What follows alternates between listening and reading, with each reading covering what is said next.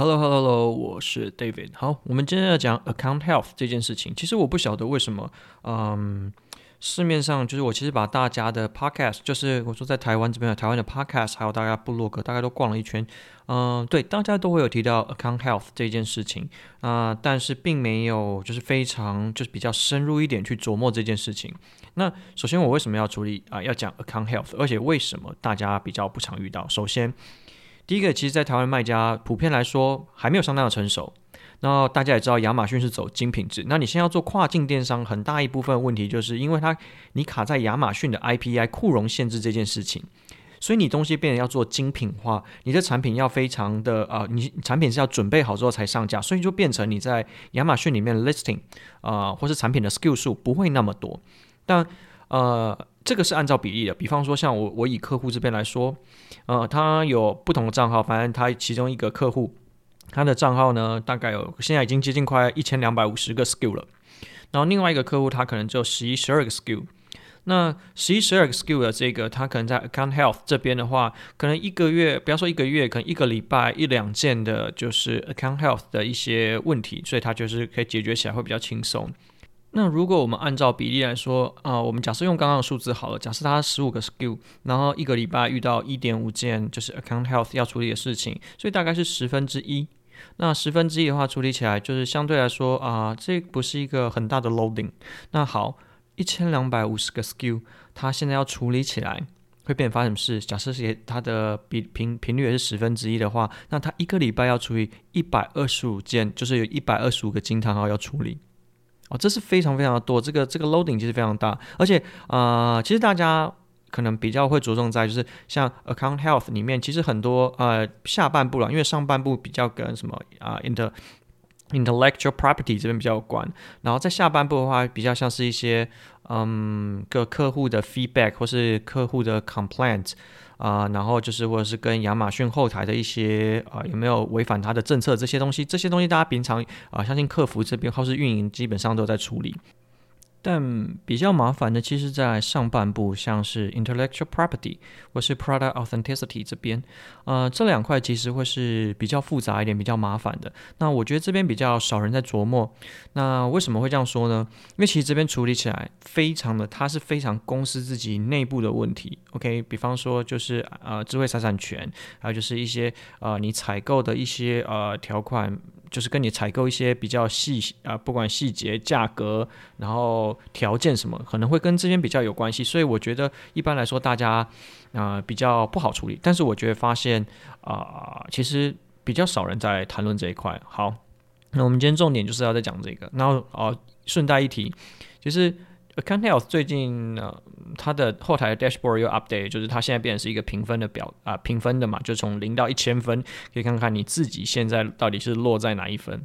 那当然就是跟呃，你被你有没有跳出惊叹号的频率啊，然后你处理这些呃惊叹号的这些呃速度，那就是会跟你这个评分是有关的。好。然后我觉得其实它现在这个改版，呃，虽然说以前它慢慢慢慢有在调整这些东西，我觉得它有越来啊、后台这个 dashboard 它有越来越好用的趋势，它至少现在越来越明确的告诉你你现在的问题是在哪里。那其实网络上，比方说像卖家大学啊，就再再讲一次，就是题外话，再再讲一次，卖家大学里面真的把很多的东西都已经告诉你该怎么做。我不晓得为什么大家都不去听，也不是说大家都不去听，就是很多人去问问题，就比方说他没有花时间去听嘛。那好，算了，那就是另外一回事。好，可是呃，诶，也也就是说，其实他现在后台改版之后，他会越来越清楚的去告诉你，就是说啊、你可能需要修正的方向，还有你有哪一些东西是违反现在的亚马逊的规范，那或者是你客户实际上他的 complaint 是什么，他会有，他会把这些写出来。那我也不晓得为什么，特别是今年的感觉，好像是他 dashboard 做出来之后，就应该做比较完整之后，觉得今年的投诉好像变多了。就是这一块 Account Health 要处理的事情，真的的确，我的确是有感的，呃，觉得在处理这件事情的比例上是变多的。然后，而且甚至很多时候，其实你不是在处理，就是来自于客户的投诉啦，或者是啊竞争对手对你的攻击或什么，有时候其实就是啊。可能我觉得亚马逊现在内呃内部的系统它也有在做调整，因为其实大家可以知道，亚马逊对于就是资讯的透明化，还有资讯的正确化，还有就是你产品就是不是山寨，是一个正规的产品这件事情的呃把关是越来越严格。所以呃其实今年处理也蛮多，就是在光是在亚马逊上面被系统扫到、系统侦测到要去做回复的这个部分，其实开了很多的 appeal。就像我们刚刚讲，你一千两百五十个 SKU，你一个礼拜就一百二十五个惊叹号，如果没有十分之一的比例来说的话，一个礼拜就一百二十五个惊叹号处理哦，你在开 appeal 真的开到开到开到心很累啊。好，那再来，我们好回到这边就是 account health 这边来讲，如果今天呢、其实你是制造商的话，我觉得大多数在呃一般就是你在 account health 这边你会比较好处理，你会遇到的问题是什么？你会遇到的问题是说。你有可能你要提供的资料不完整，比方说，因为你以前可能不清楚，就是我要提供哪些资料给亚马逊嘛，然后说我没有准备这方面的资料，那以前或者是说你可能资料都准备好，但是整理得很杂。那变说，亚马逊今天在问你这个问题，就是比方说，请你提供啊、相关的产品制造证明。假设其实你今天已经是 manufacturer，那可是他还要叫你提供就是你的 manufacturer 的 invoice。那你这时候你应该可以去巨细靡遗跟他说，就是 you are of the manufacturer，你就是这个制造商的本人。然后你去提供，就是你这制造商，你这个 brand。因为大家会有发现一个问题，就是比方说，呃，我的我对，的确我是用 A 公司。啊、在制造这个产品，但是我这个公啊、这我在贩卖的时候我是用 B 品牌，其实非常多的公司都是这样，所以在这样的状况下来说，你要去证明 A 跟 B 关间、A 跟 B 中间的关联性，所以这件事情就会变得啊、蛮复杂的。那有很多方法可以做，比方说最多人在做，但这个不是一个。不是说不是一个方法，就是我觉得这比较是一个啊、暂时的解法，就是有的人会去啊、做一些就直接做采购发票出来，因为这样对来说比较快。但 overall 就来讲的话，你最终目的你还是要把这整件事情的逻辑给理清楚，然后把这件事报啊报备给亚马逊，这这样这样子才是一个比较正规的处理方式。好，那再来另外一个部分会遇到很多人问题是。呃，其实台湾很多人在做这一块，就是啊、呃，他可能是产品的经销代理，也就是所谓的我跟 A 拿货，然后我卖到啊、另外一个国家地方去，所以你要取得 A 产品的授权，但是你这时候会遇到一个问题啊，就是你在取你取得 A 产品的授权没错，可是它不是制造商，也就是说它不并不是最终的源头，所以亚马逊越来越在往上游去追踪，那他现在在到底在做什么事情？他在把从制造到零售端，中间所有的中间商，尽量所有的他都把这个所有的关卡全部去拿掉。那也就是说，他希望提升啊、一开始也不是说提升啊，就是因为你中间叠越多层的中间商，那利润叠起来，对啊、终端的消费者来说，他需要负担的成本就越高嘛，因为大家利润也是从这中间产生嘛。那他今天只要把中间商去把它消除掉之后，呃，在原产地的这些 manufacturer 这些制造商。它反而可以用比较高的价格卖出去，那消费者可以用其实用比较低的价格去买到原本的产品，这样对双方来说是有利。那扼杀是谁？这边扼杀的是说这些所谓的中间商。那也就是说，如果你今天是卡在中间，不管你是做经销代理，或者是你是做直销，或者是你做转销，或者是你是啊任何形式，你是跟反正你是跟工厂拿货的，你都很有可能会遇到这样子问题。好，那讲到这个的话。所以你这时候要准备什么东西？你可能对第一个，你因为你的产品你是左手进来右手出去嘛，所以你左手你买东西，你买东西一定会有发票，一定会有 invoice，所以你必须要把 invoice 提供给呃亚马逊去佐证说你这产品的来源是没有问题的。然后你可能呃他进一步再会再问你，因他查不到啊、这间啊、你上游这间公司，那请你提出一个证明说这个产品啊、是真实的这证证明啊。所以这一连串其实是。非常非常非常麻烦的，所以你看一个礼拜如果要处理这些事情，真的很头痛。好，所以说现在像我们在之前的集数里面讲过，现在服务商分成哪一些类呃类型嘛？那我这边是不是其中呃有讲过一个叫 sourcing manager？那其实 sourcing manager 你可以把它理解成其实是呃亚马逊上面的经销代理，比较专业的经销代，因为为什么？因为他知道 account health。里面他要求的这些呃文件啊、这些呃资料到底准要准备成什么形式，准备成什么格式？你我相信大家一定很清楚，台湾有很多代书嘛，代办嘛，这些人啊、赚的是什么？他赚的是哦，他理解这个产业所需要的 language 是什么。也就是说，这些 sourcing manager 他能够做的事情是什么？他能够帮你去解决掉这些问题。比方说，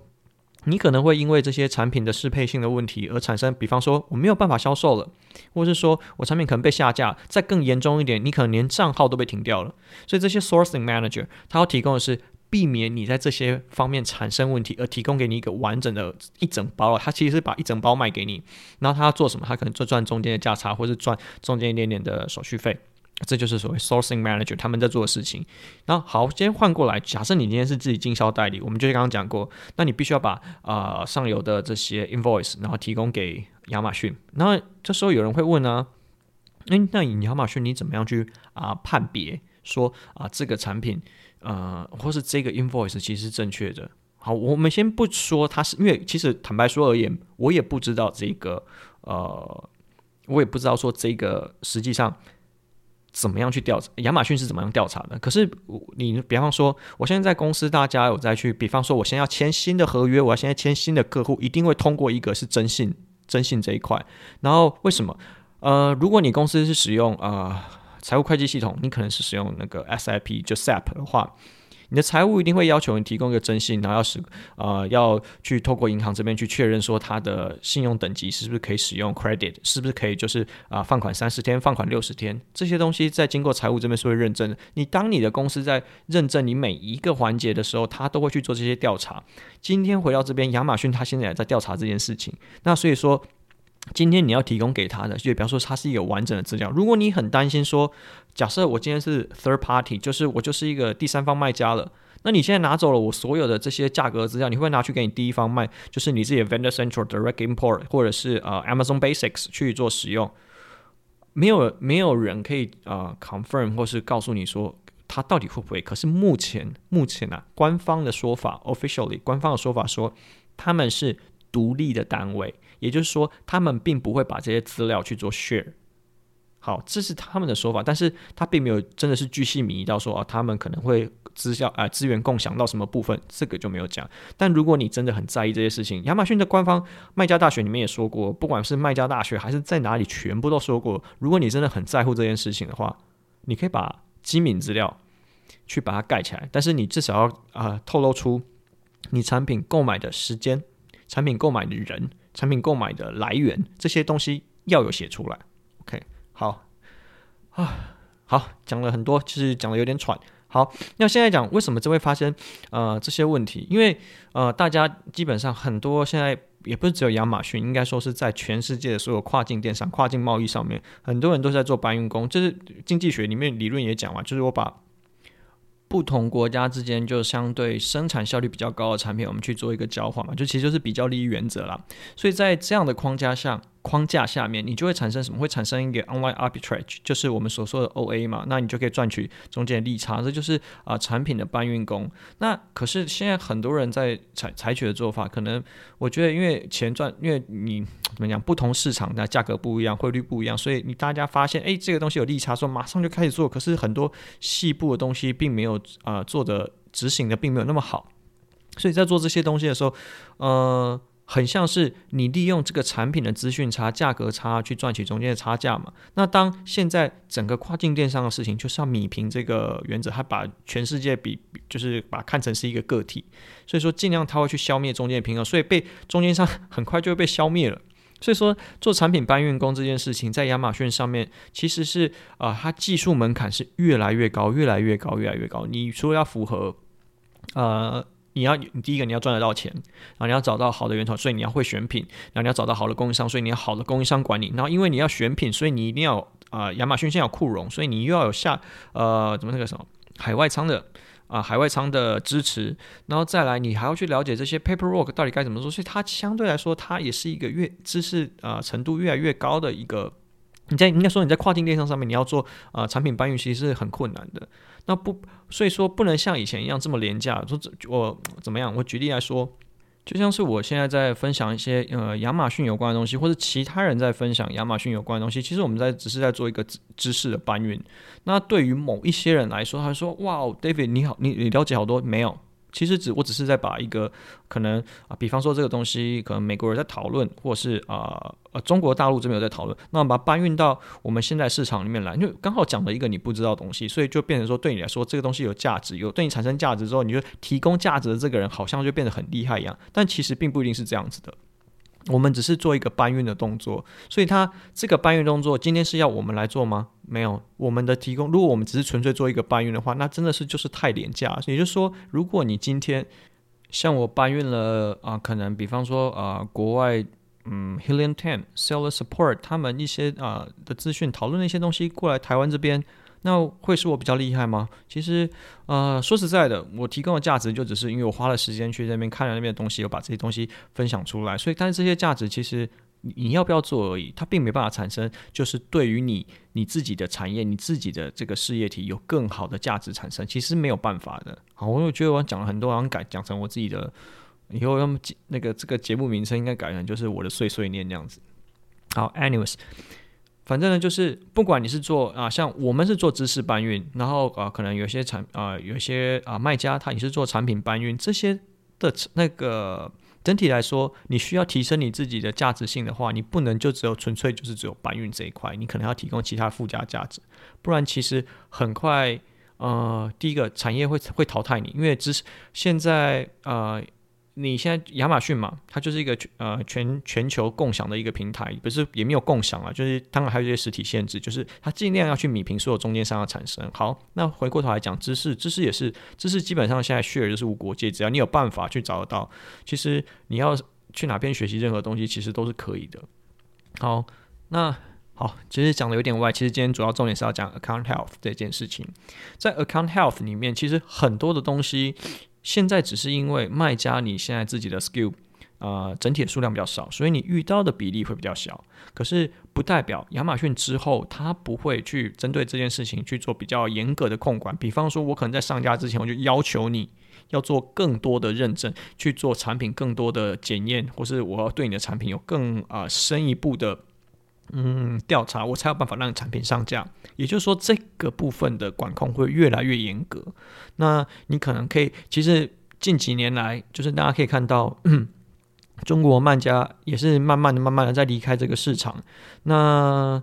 呃，亚马逊也从就是以往就是不会去控管这些，就比较比较自由的状态去控管这些所谓的山寨品。也就是说，如果今天你的产品是还没有准备好到那个阶段的话，你可能要去思考一下，你要花多少时间跟多少精力在这个上面，因为你看看他现在 dashboard 里面所揭露出来的东西，